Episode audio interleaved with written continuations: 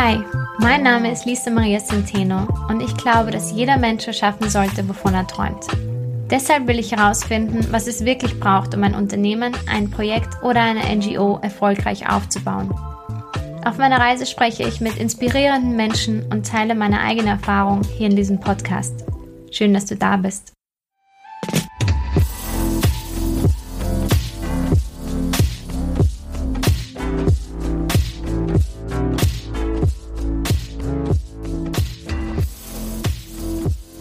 Schön, dass du da bist bei Business Basics Podcast.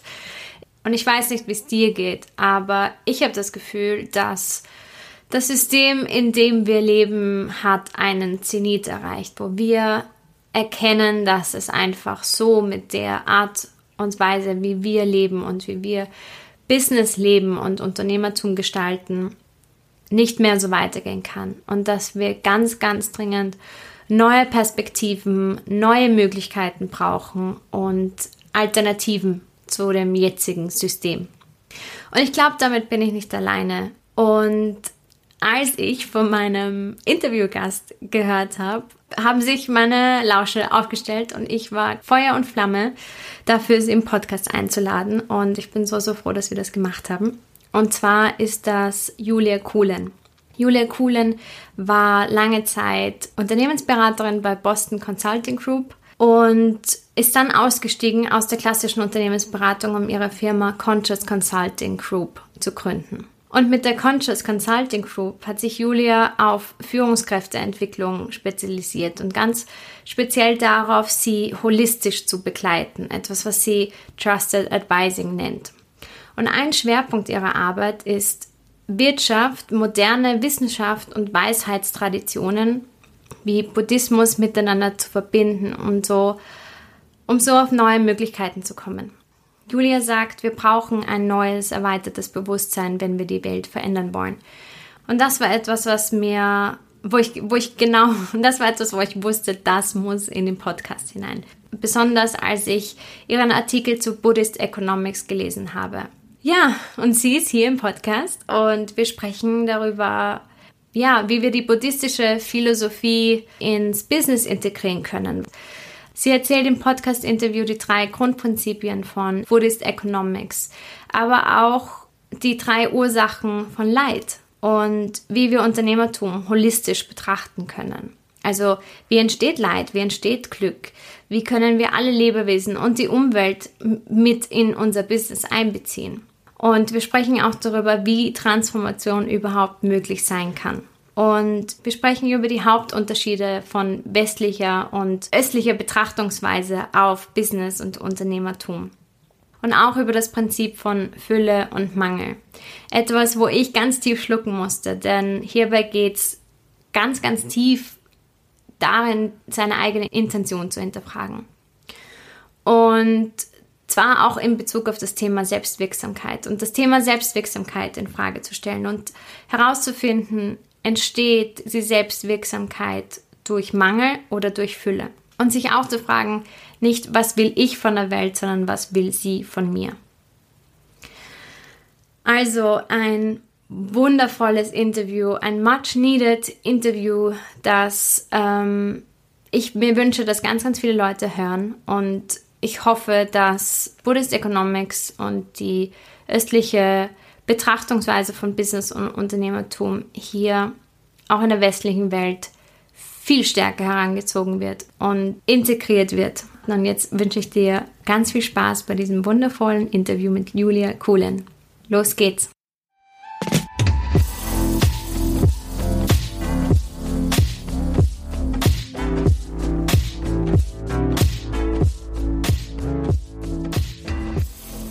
Hallo und willkommen beim, beim Business Basics Podcast. Ich bin so froh, dass du da bist, liebe Julia. Danke, Hallo. danke, danke, danke dir.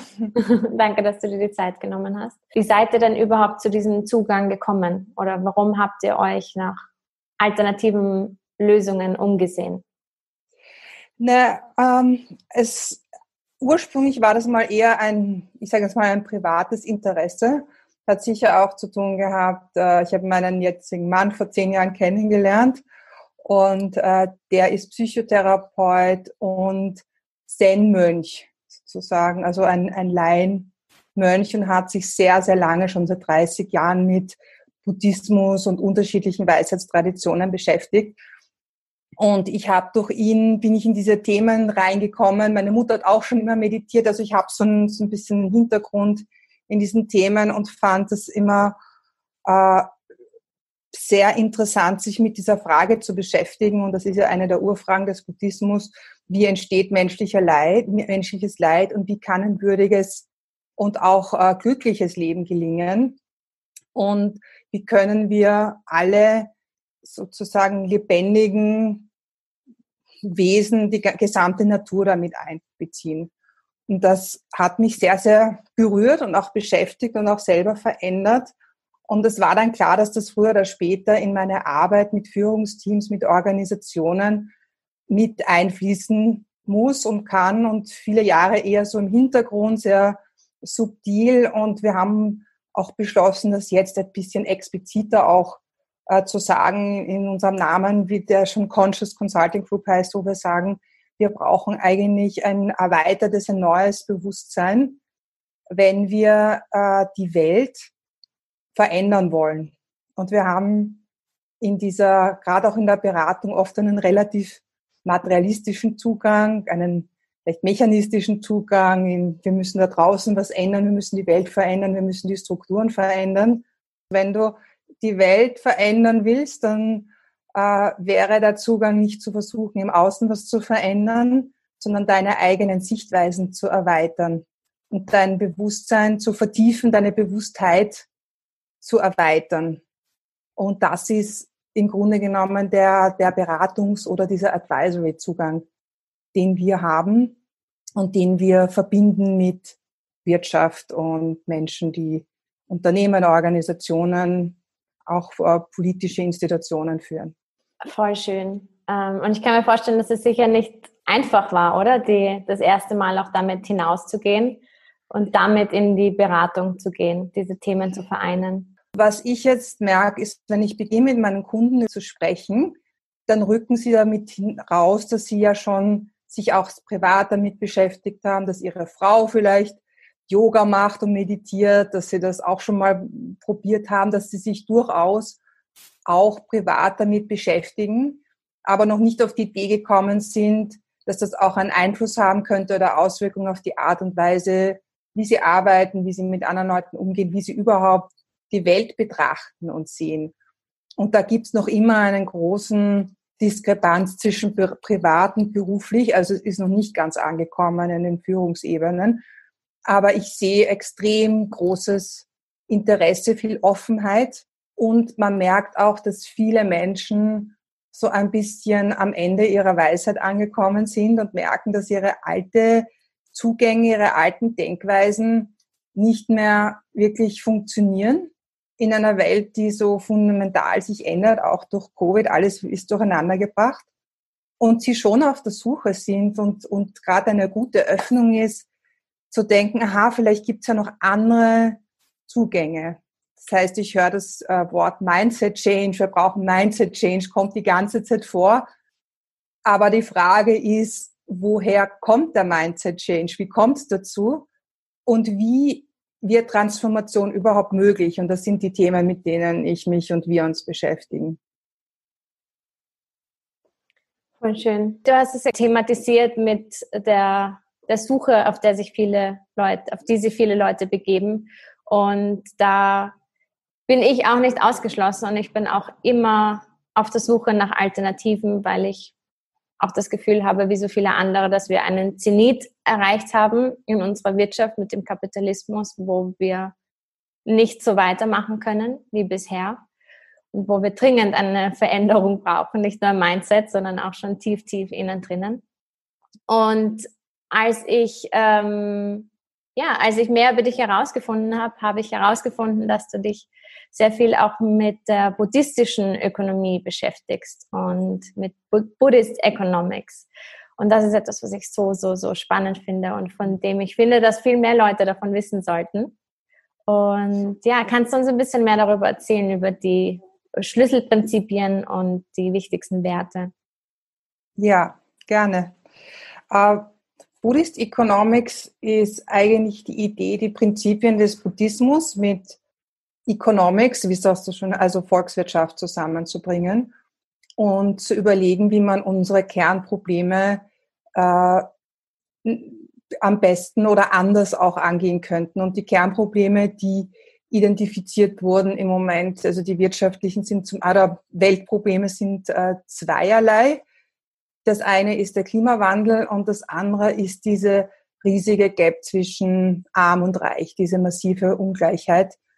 Und man hat herausgefunden oder herausgearbeitet in Buddhist Economics, dass wirklich ein wissenschaftliches Fach ist, das auf Berkeley, in Berkeley gelehrt wird, wo sich viele Professoren damit auch schon beschäftigen, herauszufinden, wie könnte das konkret ausschauen. Und äh, vielleicht macht es Sinn, ganz kurz zu erzählen, was so die buddhistischen Grundprinzipien sind, ohne da jetzt zu tief einzusteigen, weil es ist auch wirklich eine recht komplexe Philosophie.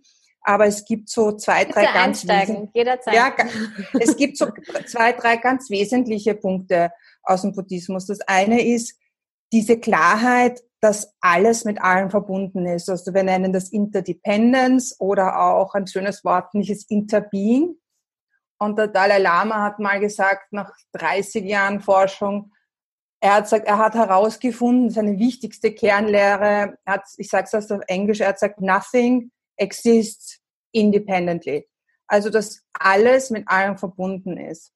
Und äh, dass es darum geht, ein Leben zu leben, auch ein Wirtschaftsleben zu leben, dass das mit berücksichtigt. Also alles, was du schon aus allein aus Eigennutz. Das heißt, alles, was du in jeden Dreck in die Welt schleuderst, jede schlechte Laune, den, den ganzen Hass, schlechte Stimmung, also materielle, immaterielle Dinge, haben unmittelbar auch eine Auswirkung auf dich zurück und setzen sich weiter fort. Also das ist mal ein ganz wichtiges Prinzip, dass alles in einer Ökosphäre, in einem riesigen Ökosystem miteinander verbunden ist und nichts getrennt vom anderen ist. Und das ist schon ein großer Unterschied zu unserer westlichen Philosophie, die sehr stark von Trennung ausgeht, von, wir nennen es auch die Illusion des getrennten Selbst, diesem Glauben, dass jeder alleine ist, dass jeder für sich kämpfen muss und dass ich quasi ungestraft oder ohne Konsequenzen eigentlich meine Umwelt verpesten könnte und ausnützen könnte.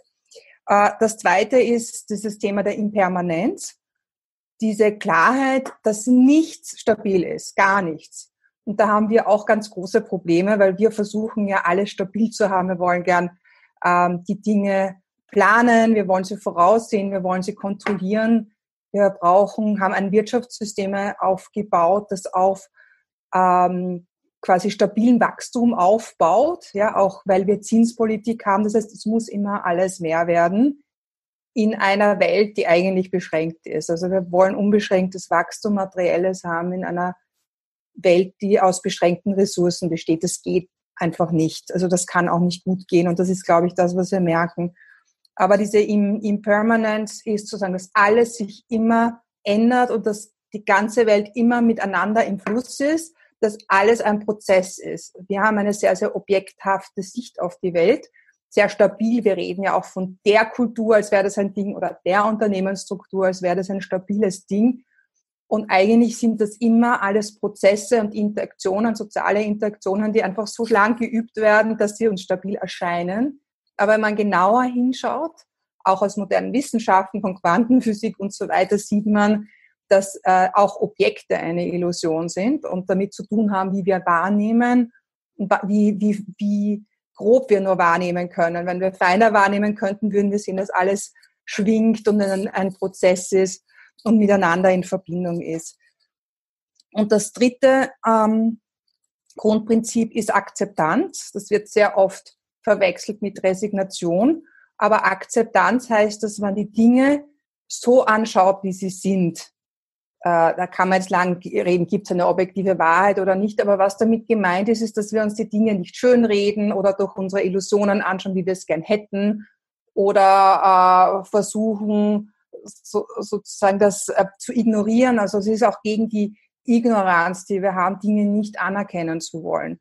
Das heißt, äh, wir versuchen in einem Art auf Dinge zu schauen, ohne sie zu bewerten. Das ist etwas, was wir überhaupt nicht kennen. Also unsere Bewertungen kommen zu dem Weg, Also wir schauen nicht nur auf, ist das gut oder schlecht, sondern wir schauen, im Buddhismus schaut man, wie die Dinge sind und versucht dann damit etwas zu machen, ohne zu glauben, man muss immer gefällt mir, gefällt mir nicht, schmeckt mir, schmeckt mir nicht.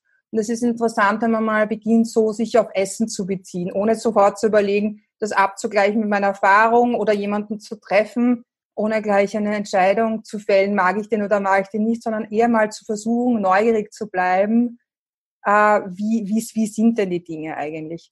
Und das sind so Prinzipien, die sehr, sehr konträr sind zu dem, was wir gewohnt sind. Wir sind gewohnt, dass wir die Dinge separat als Objekte, als Stabilität.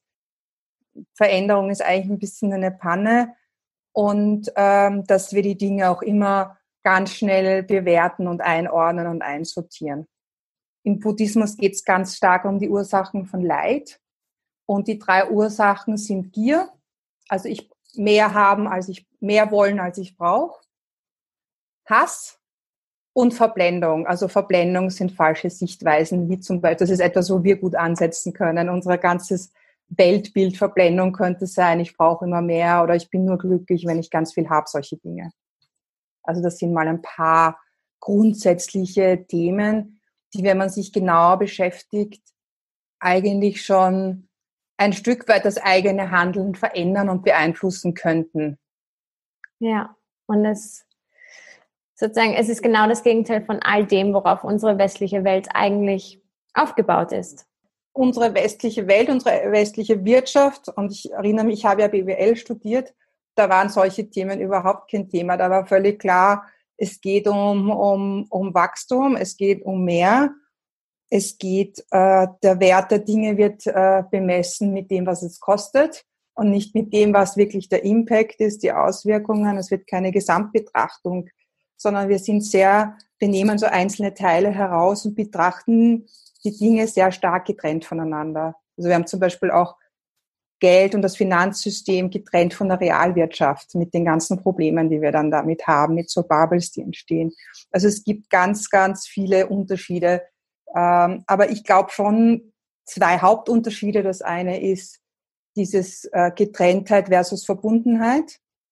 Und das andere Thema ist das Thema der Fülle im Buddhismus versus das Thema des Mangels, aus dem wir sehr stark kommen. Und die Fülle im Buddhismus entsteht nicht nur aus materieller Fülle, also sie propagiert, dass man genug hat, also nicht Armut. Also man ist kein besserer Mensch, wenn man weniger hat oder wenn man arm ist oder sich ganz beschränkt, sondern wenn man einfach schaut, wann ist es genug und was ich zu viel habe, kann ich mit anderen teilen. Und nicht immer mehr haben wollen. Und die Fülle kommt eben auch nicht nur aus materiellen, externen Themen, sondern aus internen. Ich sage jetzt mal, wir könnten jetzt spirituellen oder immateriellen Themen geben, wie zum Beispiel Großzügigkeit, Empathie, Mitgefühl, Weisheit, Liebe. Das sind alles Ressourcen, die unendlich verfügbar sind und die tatsächlich auch unendlich wachsen können und die keinerlei Limitation haben. Das heißt, die Idee der materiellen Fülle ist eigentlich nur dafür da, dass ich quasi ein gutes Leben haben kann, dass ich mich aber nicht zu viel habe, weil das belastet mich, so dass ich mich konzentrieren kann, diese inneren Schätze oder Ressourcen in mir zu kultivieren und dann natürlich auch in zweiterer Folge um mich herum zu kultivieren. Und das sind äh, ja in der westlichen Kultur versuchen wir natürlich bei anderen Menschen Mangel zu erzeugen oder das Gefühl von, ich bin noch nicht genug, ich habe noch nicht genug, ich brauche noch was. Also die gesamte Marketingmaschinerie, das, das gesamte Wirtschaftswachstum zielt darauf ab, dass Menschen unzufrieden sind mit irgendwas und versuchen, ihre Unzufriedenheit zu kompensieren durch mehr materielle Wünsche. Und das Problem ist, oder das Gute könnte man auch sagen, dass ein spirituelle Leere, Mangel in mir nie durch materielle Fülle im Außen erfüllt werden kann. Das heißt, ich antworte, das ist so, wie wenn ich irrsinnig Durst habe, aber immer nur mehr esse. Das heißt, ich antworte auf einer völlig falschen Ebene. Das heißt, es bleibt immer das Gefühl von Mangel und ich will immer mehr, mehr, mehr, aber ich werde innerlich immer leerer. Das heißt, wir bräuchten eigentlich eine Form von ja, anderer Zugang zum Thema Fülle, also eine nicht so materielle Sichtweise auf die Welt, sondern auch eine spirituelle. Ohne, und spirituell meine ich jetzt nicht in der Form, dass, dass man in die Kirche, also nicht in der Form von Religion. Das ist auch im, im Buddhismus zum Teil sehr folkloristisch und sehr, mit sehr viel Bimborium verbunden. Ähm, das kann man mögen oder nicht. Manche kleinen Rituale helfen, aber ich meine Spiritualität überhaupt nicht äh, religiös, sondern eher als Gegenteil zu oder, oder Gegensatz zum Materialismus. Also so Dinge, wie ich vorher gesagt habe, diese, diesen Compassion, also Mitgefühl, äh, Zufriedenheit, äh, Mindfulness, ja, dieses Leben im Hier und Jetzt. Und da entsteht dann eine innere Fülle, die bei mir persönlich zum Beispiel auch zu einer äußeren Fülle geführt hat, die ich mir so gar nicht jetzt vorstellen hätte können, was da alles im Außen dann entsteht. Also ich, ich habe jetzt viele Dinge, die oder ja, Möglichkeiten oder Ressourcen, auch finanzielle Ressourcen, die ich jetzt gar nicht so angestrebt habe, aber das ist wie dann auch von selber entstanden. Und es kommt aber, finde ich, aus einem, aus einer inneren Fülle heraus. Also es materialisiert sich dann eh auch im Außen. Also ich, ich kann etwas materialisieren aus einem Gefühl am Mangel, weil ich es eben brauche, um was zu kompensieren, oder weil ich so viel in mir habe, dass ich sozusagen teilen kann und dann kommt es auch irgendwo, irgendwo wieder zurück. Also seitdem ich aufgehört habe, mir existenzielle Sorgen zu machen und ganz äh, mir zu überlegen, wie viel Umsatz muss ich machen, äh, ist immer mehr als genug da und ich kann jetzt äh, Dinge tun und fühle mich da sehr frei, äh, auch wenn ich jetzt kein fixes Einkommen habe. Das ist irgendwie ein ganz anderer Zustand im Leben. Ja, voll schön. Und ich glaube, dass, dass sich eigentlich im Prinzip jeder Mensch diese innere Fülle wünschen würde und diesen Zugang dazu wünschen würde. Und irgendwie müssen wir es schaffen, diese Themen wie Empathie, Mitgefühl, Liebe viel stärker in unser tägliches westliches Leben zu bringen und zu legitim legitimatisieren und auch im Business. Ähm, und dafür sind wir irgendwie auch hier, so, auch Menschen die Erlaubnis zu geben, so zu sein und so sein ja. zu dürfen. Und ähm, wie, was denkst du, wie würde jemand im Buddhismus ans Business herangehen? Wie würde jemand, ein Buddhist, ein, ein Business aufbauen? Es, also es gibt ein Beispiel, das wir alle kennen, äh, das ist Patagonia. Das wird immer wieder auch als Beispiel gebracht für eine Firma, die sehr stark darauf schaut, ähm, wie gehen sie mit Ressourcen um, die Produkte machen, die auf Langlebigkeit ausgelegt sind, auf Gebrauchen und nicht auf Verbrauchen, die auch eine Form haben, dass sie sagen, man soll Dinge oder ja, Kleidungsstücke bei ihnen reparieren lassen und die nicht versuchen, im Außen ganz viel Bedarf zu schüren, um die Produkte so zu machen, dass sie verbraucht und neu gekauft werden müssen. Und die sind außergewöhnlich erfolgreich. Und das Ganze wirkt sich natürlich auch auf auf die Firmenphilosophie und wie sie führen und wie sich die Menschen fühlen, die dort arbeiten und ihr gesamtes ähm, Grundphilosophie, also Menschenbild, aber auch Weltbild. Das passt natürlich alles zusammen. Das sind, du kannst nicht sagen, ich mache jetzt hier ein bisschen CSR und tu jetzt da äh, ein, ein, bisschen was spenden und mache da irgendwelche Projekte in Afrika. Äh, und auf der anderen Seite habe ich eine Philosophie von, von skrupelloser Ausbeutung.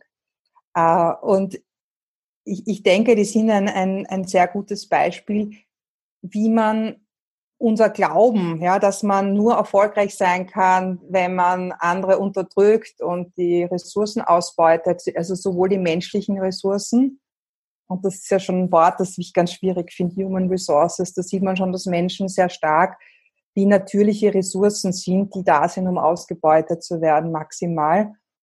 Äh, und wir sehen auch, dass die Produktivität gestiegen sind, aber die Einkommen nicht. Also das ist diese ungleiche Verteilung und Firmen, die nach buddhistischen Grundsätzen arbeiten würden, würden ähm, das Einkommen oder den, Gewinn äh, besser verteilen oder auch gar nicht angewiesen sein auf ständiges Wachstum, auf ständigen Maximierung des Gewinnes, sondern die würden sich auch überlegen, wie viel ist eigentlich genug, was ist ein menschliches Maß, äh, wie können wir die Dinge so bepreisen, dass wir gut leben können, aber auch die anderen. Also die würden nicht nur überlegen, äh, im Westlichen, wir sind sehr in einer Win-Lose-Situation. Also wir glauben immer, unser Gewinn ist, muss der Verlust von dem anderen sein oder unser Verlust ist der Gewinn von dem anderen. Und im Buddhistischen haben sie eine Win-Win-Philosophie. Also da wäre diese Idee, wie kann ich alle Entscheidungen so treffen, dass es mir gut geht, aber auch den anderen, den Kunden, der Umwelt, den Tieren und meinen Mitarbeitern. Und ich könnte plötzlich ganz andere Entscheidungen treffen, wenn nicht meine Grundannahme wäre, ich muss Mangel erzeugen, ich muss ausbeuten, ich muss alles maximieren, ich muss alles ausreizen bis zum geht nicht mehr, sondern wenn eben auch andere Dinge wichtig sind. Also man könnte auch reden von Kennzahlen, wie zum Beispiel in Bhutan, die gesagt haben, unser äh, Gross National äh, Product, wir haben auch ein, ein, einen Happiness Index. Also die haben ganz andere Kennzahlen mit eingebracht, was auch wichtig sind. Also worauf schauen wir? Schauen wir nur auf, auf die Zahlen, auf das materielle Gewinn oder schauen wir auch, was wir vergrößern an, an Glück, an Wohlbefinden, an Allgemeinwohl? Und äh, es, es gibt gute Beispiele, dass sowas gelingen kann und man muss nicht mal eine Non-Profit-Organisation sein. Also man kann durchaus auch äh, Profite machen, man kann auch Gewinn machen. Das ist nicht verpönt, das ist kein Problem, aber man müsste darauf schauen, und das ist auch so ein Prinzip äh, der buddhistischen Ökonomie, dass du sagst, du, du äh, wenn du etwas produzierst, dann zerstörst du auch immer was. Also zum Beispiel, wenn ich ein Haus baue aus Holz, dann zerstöre ich den Baum. Und die Frage ist, ist das, was ich mache damit, Mehrwert als das, was ich zerstöre? Also ist das gerechtfertigt? Und kann ich vielleicht regenerative Materialien verwenden, die sich wieder regenerieren oder Dinge, die du nur einmal verwendest? Also das sind einfach diese, in, diesen, in dieser ähm, Circular Economy zu schauen, also zu schauen, wie, wie kann ich Dinge austauschen, wie kann ich Ressourcen nachhaltig verwenden, wie kann ich Materialien verwenden, die eben zum Beispiel sich regenerieren können, die nachwachsen können, die ich nicht abbauen muss. Ähm, und, ähm, und das ist auch noch ein anderes, ganz, finde ich, wichtiges Thema, wenn man sagt, ich möchte gerne eine Firma oder eine Organisation nach buddhistischen Prinzipien machen, gibt's äh, diese Philosophie, die ich sehr interessant finde, dass man sagt, ähm, der Zweck definiert das Ende. Also wir sagen ja manchmal, der, ähm, der Zweck heiligt die Mittel.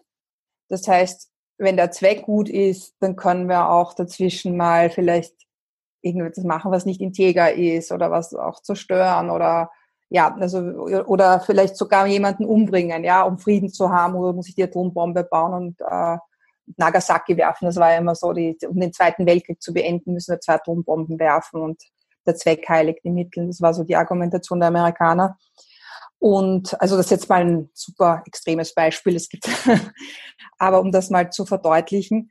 Und in der buddhistischen Ökonomie sagen sie, die Art und Weise, wie etwas entsteht, hat Auswirkungen darauf, was das Ergebnis ist.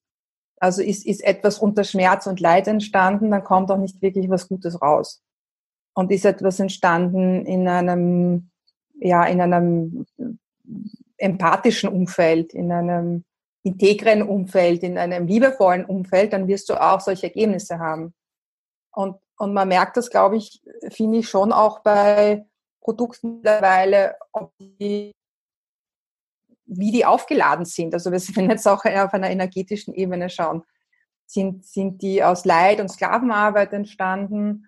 Also gerade bei, bei, äh, ja, wenn man sich jetzt diese ganze äh, Produktion anschaut, gerade von Textilien und Mode, gibt es schon gerade viele junge Leute, die sagen, sie wollen nicht mehr Dinge konsumieren, die unter Leid entstanden sind. Sie wollen keine Tiere mehr essen, deren Leben eine Qual war.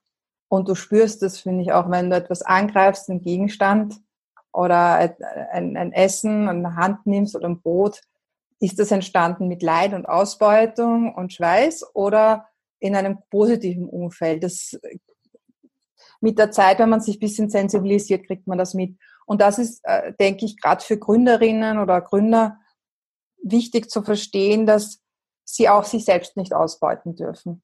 Also wenn sie eine Firma gründen und selber da und da was ganz Tolles für die Welt schaffen möchten, aber es ihnen selber schlecht geht dabei und sie ganz Angst haben und müde sind und fertig und ausgebeutet, ist das jetzt auf Dauer keine gute Sache. Also man kann, natürlich ist man manchmal müde und es ist anstrengend und äh, also man kann nicht immer super ausgeruht sein und äh, aber auf Dauer ist es auch, auch schlecht, sich selbst auszubeuten. Also auch man, man selber ist auch eine natürliche Ressource und Teil der Natur. Und äh, man sollte auch sich selbst genauso nicht ausbeuten. Also auch das führt allalong nicht zu was Guten. Das ist voll schön. Und da fängt es an, oder? Sozusagen, das ist die erste natürliche genau. Ressource, auf die man achten sollte.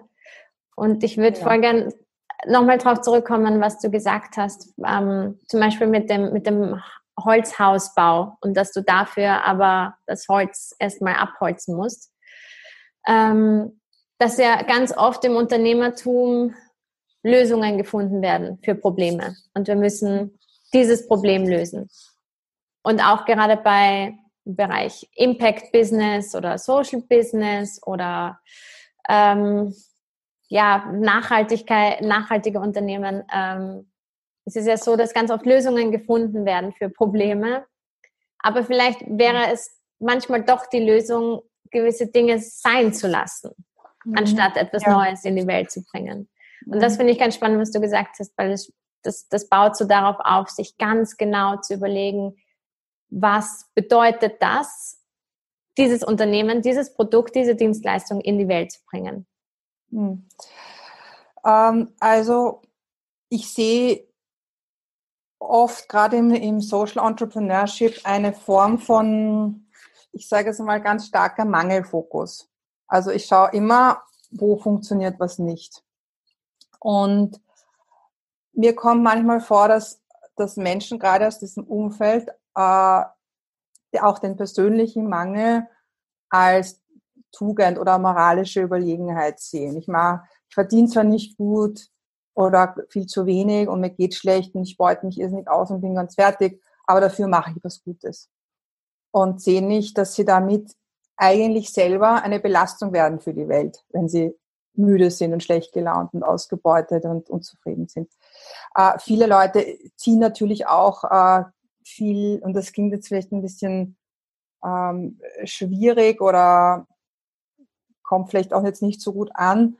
Aber ich würde schon sehr stark darauf schauen, aus welcher Intention heraus, aus welcher Motivation heraus ich die Welt verbessern will. Und ganz oft ist es so, oder kommt man drauf, dass, dass Menschen Probleme, die sie selber für sich nicht gelöst haben oder einen Mangel, den sie in sich spüren, versuchen, draußen zu reparieren und können dadurch dann manchmal relativ viel auch Schaden sogar anrichten, weil sie Themen sehr, sehr isoliert betrachten und dann beginnen in Systemen zu intervenieren.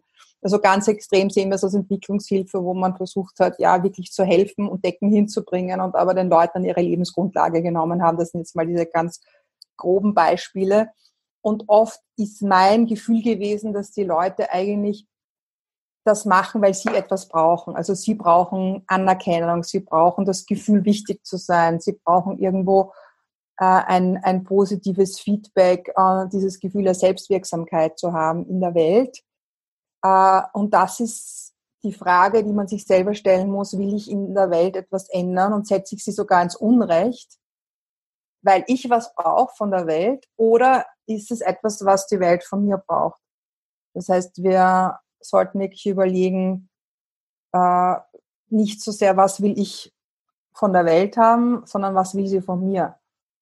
Und ich denke, dass die Arbeit schon ist, in einer gewissen Weise in sich, das Thema Empathie, das Thema Fühle, das Thema Präsenz, das Thema Mitgefühl so zu kultivieren, dass ich es manchmal sogar aushalte, sein zu lassen und jemandem sogar auch nicht zu helfen. Das klingt jetzt komisch, ja, aber ich habe äh, oft das Gefühl gehabt, ich muss anderen Leuten helfen, weil ich ein schlechtes Gewissen gehabt habe oder weil es mir gut getan hat, wenn sie sich freuen. Das ist grundsätzlich nicht schlecht. Ähm, ein Problem wird wenn ich künstlich Probleme schaffe auf der Welt und dann Leute beglücke, die das eigentlich gar nicht unbedingt wollen oder wo es in der Form zwar im Moment vielleicht sich gut anfühlt und auch gut ist für die anderen, aber eigentlich einen Schaden anrichtet langfristig.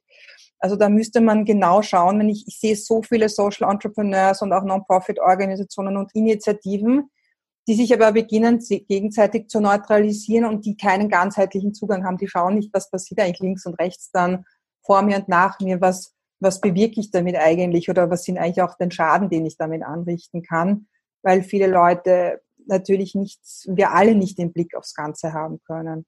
Also ich finde es ganz wichtig, wie du sagst, bei sich selber zu beginnen, nicht, nicht zu beginnen, die Welt reparieren und zu verändern und verbessern zu wollen, weil wenn wir uns anschauen, die Welt, in der wir leben, ist ein Ergebnis von Menschen, die versucht haben, die Welt zu einem besseren Ort zu machen. Weil niemand hat gesagt, ich will absichtlich die Welt verpesten und zu zerstören.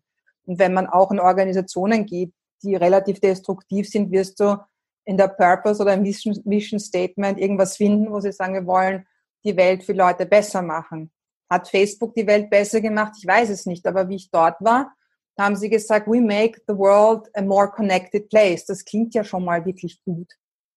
Und im Endeffekt haben sie die Welt nicht more connected gemacht, sondern fragmentierter, radikaler zum großen Teil, mit vielen Vorteilen, aber auch viele, viele Nachteile.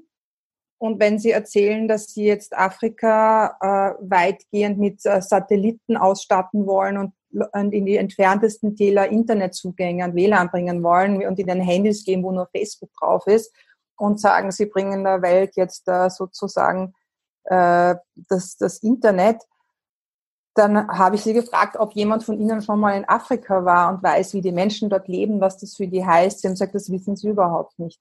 Also die Welt ist voll von Unternehmen, die die Welt zum besseren Ort machen wollen.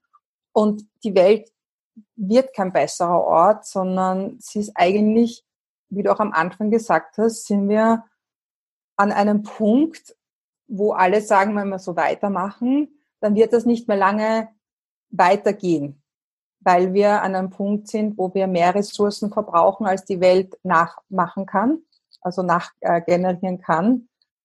Und wir uns überlegen müssen, auf welchen Planeten wir auswandern. Bei der gleichzeitigen Tatsache, dass grundsätzlich mehr als genug für alle da wäre. Also wenn wir anders leben würden, in einem anderen Lebensstil, dann wäre es überhaupt kein Problem, die Anzahl der Menschen, die wir jetzt sind, zu ernähren, wenn wir sagen würden, wann ist es eigentlich genug und wie viel brauchen wir wirklich? Und das ist eigentlich so skurril, finde ich, in dem Ganzen. Also deswegen ist nochmal zurückzukommen zu deiner Frage, mit diesen die Welt zu einem besseren Ort machen würden. Ich würde da wirklich auch ganz genau nochmal hinschauen, warum ich das will. Und vielleicht an einem anderen Ort ansetzen, nämlich in mir ähm, ja diese einen Heilungsprozess machen, Traumata anzuschauen, wirklich hinzuschauen und dann aus einer Fülle heraus in der Welt zu wirken und nicht aus einem Mangel, weil ich jetzt quasi was brauche, Anerkennung, das Gefühl, wichtig zu sein, sondern zu wissen, wir sind sowieso wichtig, wir sind sowieso verbunden, wir müssen nichts Besonderes leisten, wir müssen unser Leben nicht rechtfertigen, wir müssen nicht äh, quasi Buße tun dafür, dass wir leben, wir müssen uns auch nicht schlecht fühlen, weil es uns gut geht. Es wäre vielleicht schon mal gut damit zu beginnen, weniger Schaden anzurichten. Die Frage ist, ist manchmal vielleicht weniger mehr? Und ist es vielleicht manchmal besser, einfach mal zu schauen, was passiert und was kommt und nicht zu viel herumzufuhrwerken in der Welt und alles durcheinander zu bringen und viel Staub aufzuwirbeln. Das klingt jetzt, ich möchte jetzt wirklich die Arbeit von vielen tollen Initiativen nicht, äh, nicht abwerten, überhaupt nicht, sondern eher nochmal hinweisen, auf sich ja. selber immer wieder zu schauen, woher kommt wirklich meine Motivation, meine Intention, weil die natürlich sehr wichtig ist für die Wirkung, die ich in der Welt habe. Also wenn ich aus einem Mangel komme, dann erzeuge ich manchmal auch Mangel. Ja, wenn ich aus einem übersteigerten Ego komme, dann erzeuge ich vielleicht auch Gier, Hass und Trennung. Ohne dass ich es will, natürlich. Ja, ja, absolut. Auch wenn es nicht wahnsinnig äh, positiv klingt im ersten Moment, ähm, ist es, glaube ich, gebraucht und much needed, so etwas zu hören, weil ich meine, es ist, wie sagt man, zehn vor zwölf. Mhm. es ist, es ist äh, wir sind an einem Punkt angekommen, wo man sich auch nicht mehr schönreden braucht. So wie, wie du es vorher auch gesagt hast, sozusagen. Man muss sich nicht die Dinge einreden, so wie sie nicht sind.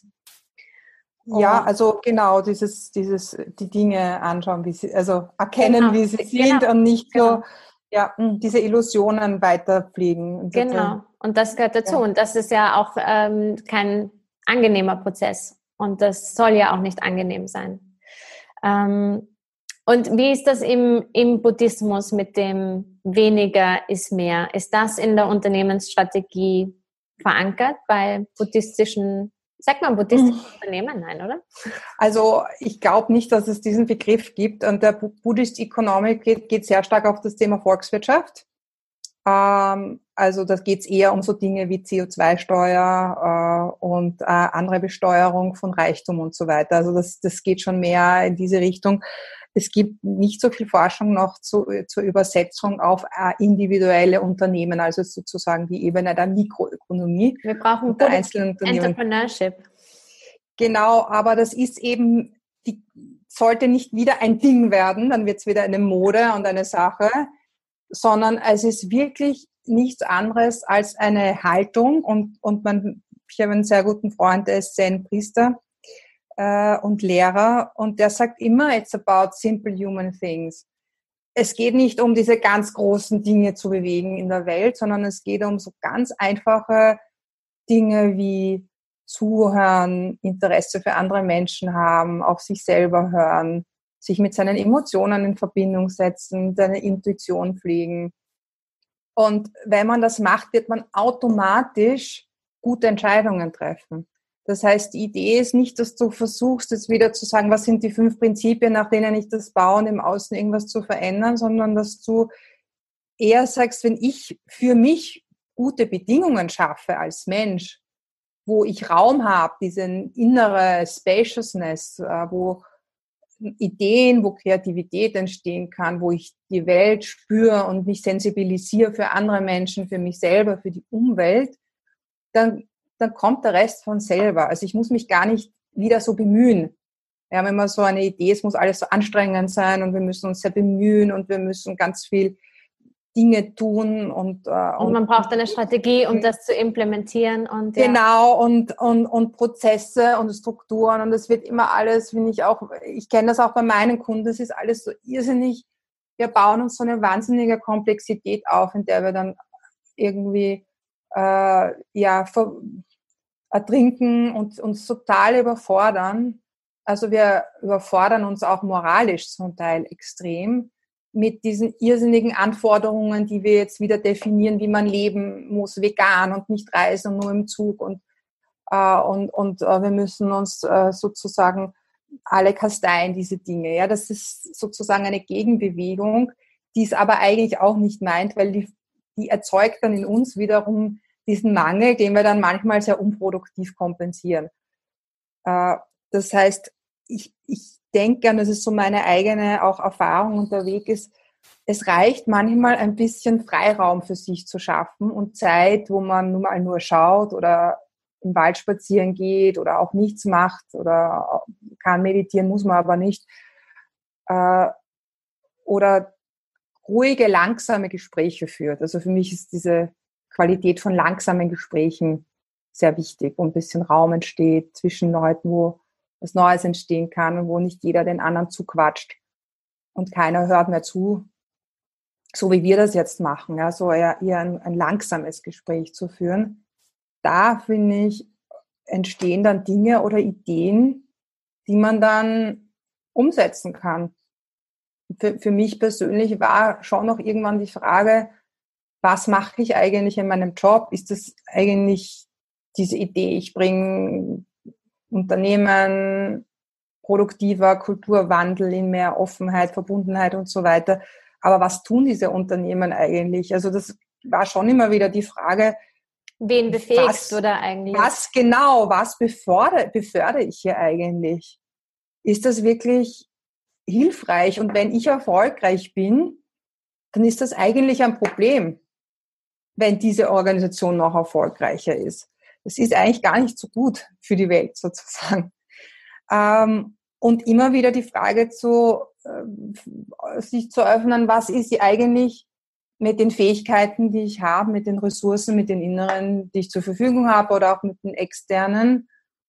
Wo gibt es da Fragen, die zu mir kommen, also wo ich eine Antwort geben kann? Also eher in diesen Modus zu gehen von Sense and Respond, anstatt Predict and Control. Das sind so diese zwei, zwei Gegensätze. Und wir sind sehr stark nicht nur in der Wirtschaft und in Unternehmen, sondern auch in unserem eigenen Leben, Predict and Control. Wir machen uns einen Plan und dann schauen wir, ob wir das auch schaffen. Anstatt mehr aus dem Jetzt, aus dem Moment heraus zu, zu spüren, was ist jetzt wichtig. Und das kann sich auch ändern. Ja, mein Neffe hat gesagt, er überlegt so, was ist denn für sein Leben wichtig? Und ich finde das eine Überforderung. Ich habe gesagt, es wird schon reichen, wenn du dir überlegst, was für dich jetzt wichtig ist, weil vielleicht ist mit 30 was anderes, weil es wird alles so groß. Also ich, ich glaube, wir könnten es uns in Wirklichkeit auch ähm, leichter machen und einen entspannteren Zugang auch finden zu uns und unserem Leben und das nicht uns selber nicht diese wahnsinnige Bedeutung zu geben ähm, und das Gefühl zu haben, wir haben so die Verantwortung, die ganze Welt zu retten. Es würde schon reichen, wenn wir ein bisschen besser mit uns selber umgehen weil das führt automatisch dazu, dass wir mit anderen besser umgehen und das, das strahlt dann aus. Und das ist eher so meine persönliche Philosophie. Ich muss mir gar nicht zu viel dauernd überlegen, vornehmen und dann kommt der nächste Druck, was ich alles sein muss und schaffen muss. Also das wäre quasi, ähm, es gibt im Buddhismus diesen Ausdruck von spirituellem Materialismus. Und er sagt, ich bin more mindful than you are. Und ich meditiere jeden Tag eine Stunde, nicht nur eine Minute. Und ich bin Veganer und noch besser als du. Und meine du Firma. Palo Santo, Holz zu Hause und Räucherstäbchen und. Genau. Und das ist natürlich alles ein extremer Ausdruck von einem Spiritual Ego, ähm, wo ich sozusagen mein Ego einen Weg findet, immer wieder über unterschiedliche Mittel sich über andere zu stellen und zu sagen, ich bin okay und du bist nicht okay. Und äh, im, im Buddhismus sagen wir, ich bin okay und du bist auch okay. Also es geht nicht darum, überhaupt Dinge zu machen, um besser zu sein oder um gut dazustehen, sondern alles, was ich mache, mache ich, um mein eigenes Herz zu reinigen und zu öffnen und meine eigene Empathiefähigkeit zu erhöhen und dadurch ein, ein, eine Bedingung für mich zu schaffen, dass ich sozusagen die Wahrscheinlichkeit erhöhe, dass ich mehr nützlich bin und, und, und nicht so viel Schaden anrichte, ohne dass ich immer jeden Tag einen Beweis brauche, dass ich so super nützlich bin. Also wir versuchen ein bisschen unabhängiger zu werden in gewisser Weise von dem Zuspruch der anderen Menschen, aber gleichzeitig verbundener zu sein mit der Welt und uns nicht den nächsten Stress zu machen. Ich liebe das, Weil was du gesagt hast. Vielen jungen Leuten diesen Stress, ich muss jetzt die Welt retten. Ja, und warum bin ich noch nicht Forbes, Forbes 30 under 30 und ja, ja, ja. Genau, und warum habe ich noch nicht so viele? Genau. Genau, und andere sind Forbes 30 under 30 und ich bin überhaupt schon 46, das heißt, es wird sehr schwer werden für mich, 30 under 30 zu werden. Das habe ich alles schon versäumt. Und du merkst dann irgendwann, das ist nur dann wichtig, wenn ich ein Gefühl habe von, ich bin eigentlich nicht gut genug. Und wenn man sich Bäume anschaut, die überlegen sich auch nicht die ganze Zeit, bin ich jetzt nützlich. Die sind nützlich, weil sie ähm, Sauerstoff erzeugen und CO2 binden. Und das reicht eigentlich schon. Also allein auf der Welt zu sein, ist genug. Wir müssen uns nicht dafür, wir müssen uns quasi nicht das Recht, dass wir leben und sind, verdienen. Und das ist sehr schwer zu begreifen für uns, weil wir glauben immer, wir müssen irgendwas leisten und machen und tun. Ähm, und dadurch erzeugen wir aber eigentlich Leid bei uns und bei anderen. Es ist wirklich kontraproduktiv. Und, und die Arbeit ist für uns, glaube ich, als Menschen in ein tieferes Bewusstsein zu kommen, in eine tiefere Verbundenheit zu kommen und der Rest wird automatisch sich ergeben daraus. Voll schön. Ja. So, und was sind jetzt die fünf Schritte? oh, ja, das klingt, ah. klingt wie eine Welt, in, in der ich leben möchte und, und die ich auch so gerne in mir verankern möchte. Ich weiß auch aus, eigenem, aus, aus eigener Erfahrung, wie schwierig es ist, die, diesen Leistungsdruck loszulassen. Und selbst in dem Gespräch mit dir ähm, kommt da vieles hoch, wo ich mir denke, wow, was, das sind Dinge, die, die, die sind so schwer loszulassen. Ich glaube, ähm, Loslassen ist ein ganz schwieriges Konzept. Das schaffen wir natürlich nicht, weil Loslassen hat immer etwas mit einem Widerstand zu tun. Und wir wissen, je mehr Widerstand wir, je mehr wir etwas loslassen wollen, desto präsenter wird's. Und äh, der Trick sozusagen ist wirklich es ähm, zu beobachten. Also es wahrzunehmen ist genug. Du musst da gar nichts damit tun. Äh, und es quasi präs also Präsenz, also being present with it. Es, ich, es, klingt zu blöd, wenn ich das immer auf Englisch sage, aber fast sehr viele Lehrer sind eben aus dem ja. englischsprachigen Raum. Das würde ich auch gern ändern. Ich glaube, wir brauchen ein bisschen mehr auch für in Europa oder deutschsprachigen äh, Zugänge dazu oder mit unserer Sprache können wir eigentlich auch sehr viel machen. Aber ich denke, allein, dass es dir bewusst wird, ist ein super wichtiger Schritt. Alles, und du musst dann nichts damit machen. Das ist die Übung dass du es einfach nur wahrnimmst und es nicht bewertest, dir denkst, ah, jetzt habe ich schon wieder diesen Leistungsdruck oder so, sondern dass du es äh, wahrnimmst und ein bisschen Raum schaffst. Also nicht zu sagen, ich bin der Leistungsdruck, sondern ich spüre einen Leistungsdruck. Das ist so die Idee der Meditation, dass du beginnst, diese Identifikation mit den Gefühlen und mit den, mit den Gedanken ein bisschen zu lösen und ein bisschen Raum zwischen dich und deine Gedanken. Also nicht deine Gedanken zu sein, sondern die, die Gedanken hat. Und dann bist du plötzlich nicht mehr die, die ein Leistungsdruck ist, sondern die, die einen spürt. Und dann bist du auch die, die, die quasi andere Wahlen treffen kann. Und ein bisschen Leistungsdruck ist nicht so schlecht. Wir brauchen den auch. Also auch nicht alles zu verteufeln, weil es ist gut, durch diesen Leistungsdruck machst du einen tollen Podcast und das ist was Gutes. Also äh, ich würde äh, würd auch sehen, okay, äh, mein Leistungsdruck, mein Mangel, mein Minderwert, mein Ego ähm, sind auch gute äh, ja, Motivatoren und bringen mich in Bewegung, Dinge in die Welt zu bringen, die wichtig sind. Ähm, aber ich nutze sie wie ein Werkzeug und lasse mich nicht völlig davon überwältigen. Mhm. Und wenn, wenn man nach den fünf Schritten fragt, für mich sind schon, ähm, also wenn ich einen Tipp geben kann, und das ist, da rede ich sehr von mir.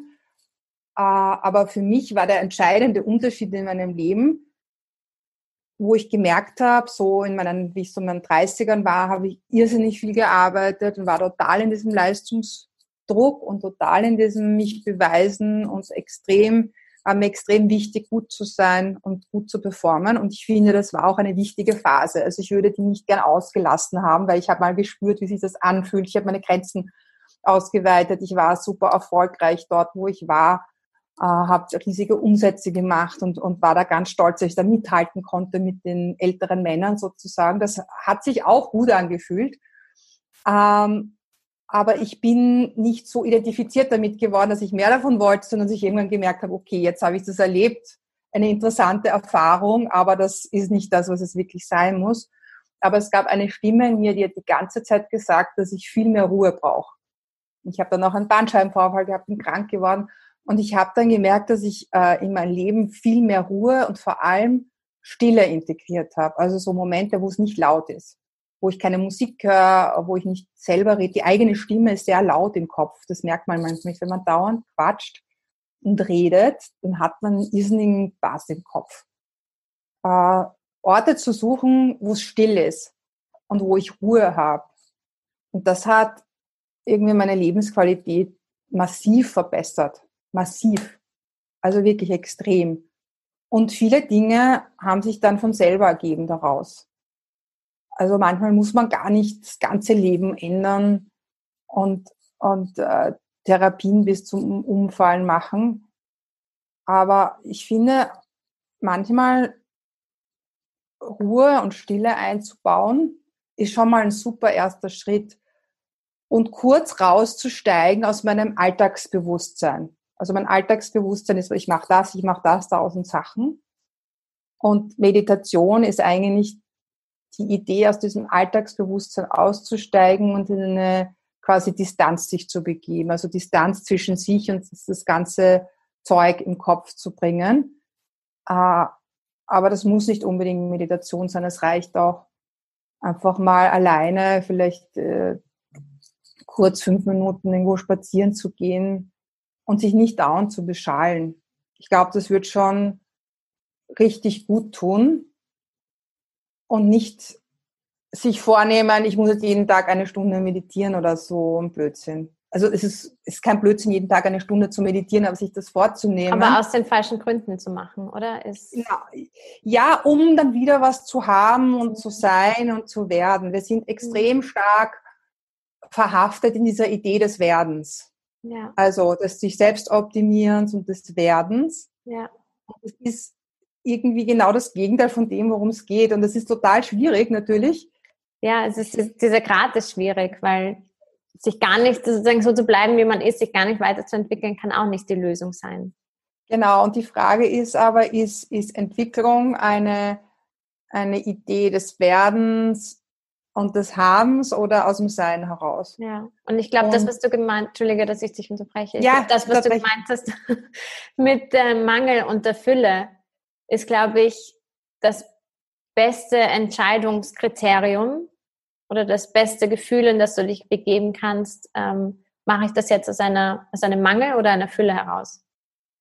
Ich habe meinen Blog nicht geschrieben, weil ich das Gefühl habe, ich muss einen Blog schreiben und ich habe jetzt äh, mir einen Plan gemacht und wie viele Follower will ich haben und wie viele Blogs will ich schreiben und was sind so die, die Themenschwerpunkte, also sehr konzepthaft, so wie ich das bei meiner anderen Firma erlebt habe. Und dann war das irgendwie immer ein Zwang und eine Pflicht sondern einfach zu, zu beobachten, wie sich in mir eine Idee formt, ein Blog.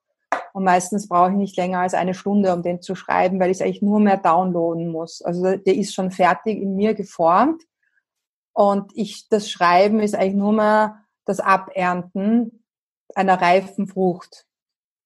Und, und das ist für mich zum Beispiel ein Zeichen, okay, da, da ist es jetzt nicht mit Zwang und Druck und mit, weil ich was will von der Welt, sondern für mich ist es eigentlich eher so ein Abfallprodukt von meinem Leben, was da rausfällt. Das ist so ein, ich, ich hoffe, das klingt nicht arrogant, aber das ist eher ein, ein Nebenprodukt ähm, von einem Leben, das sehr stark, sehr, sehr ruhig ist, sehr zurückgezogen und sehr viel Platz hat für ein Innenleben, weil nicht so viel im Außen mehr ist. Und das kam erst, nachdem ich von dieser anderen Firma weggegangen bin und meine eigene Firma gegründet habe, wo ich in meinem eigenen Rhythmus gelebt habe und viel mehr Raum und Platz und Zeit gehabt habe. Und dann sind diese Ideen gekommen und der Blog und die Muße, etwas zu schreiben. Und ich habe mir plötzlich gedacht, das ist interessant, weil das ist eigentlich viel nützlicher als der Moment, wo ich mich irrsinnig angestrengt habe und total fertig war. Ich weiß nicht, ob ich da so nützlich war für die Welt eigentlich bin ich in einem Moment, wo ich mit viel Muße und Ruhe lebe und, und dann kommen da so Gedanken und dann schreibe ich die auf und dann gefällt es vielen Leuten oder sie sagen, das ist total inspirierend und ich fand das total faszinierend, dass ich in dem Moment, wo ich gar nicht mehr versucht habe, so gut zu sein, viel besser geworden bin. Und bin aber trotzdem so, dass ich es noch immer beobachte und nicht dem jetzt anhafte, weil Anhaftung ist auch eine der großen Ursachen von Leid, ist, dass ich, wenn ich mal was habe, versuche es zu behalten. Wir, wir kennen die Sesselkleber, ja, die haben irgendwas geschafft und dann versuchen sie den Status quo zu verteidigen. Oder wir haben, wir haften an Beziehungen an oder an Wohnungen oder auch an Gegenständen oder an Erfolgen. Und dann erzeugt etwas, was zuerst mal wirklich Freude war und uns viel Glücksgefühl gegeben hat, erzeugt Leid, weil da plötzlich die Angst kommt, das wieder zu verlieren und die Anhaftung erzeugt immer wieder das Leid.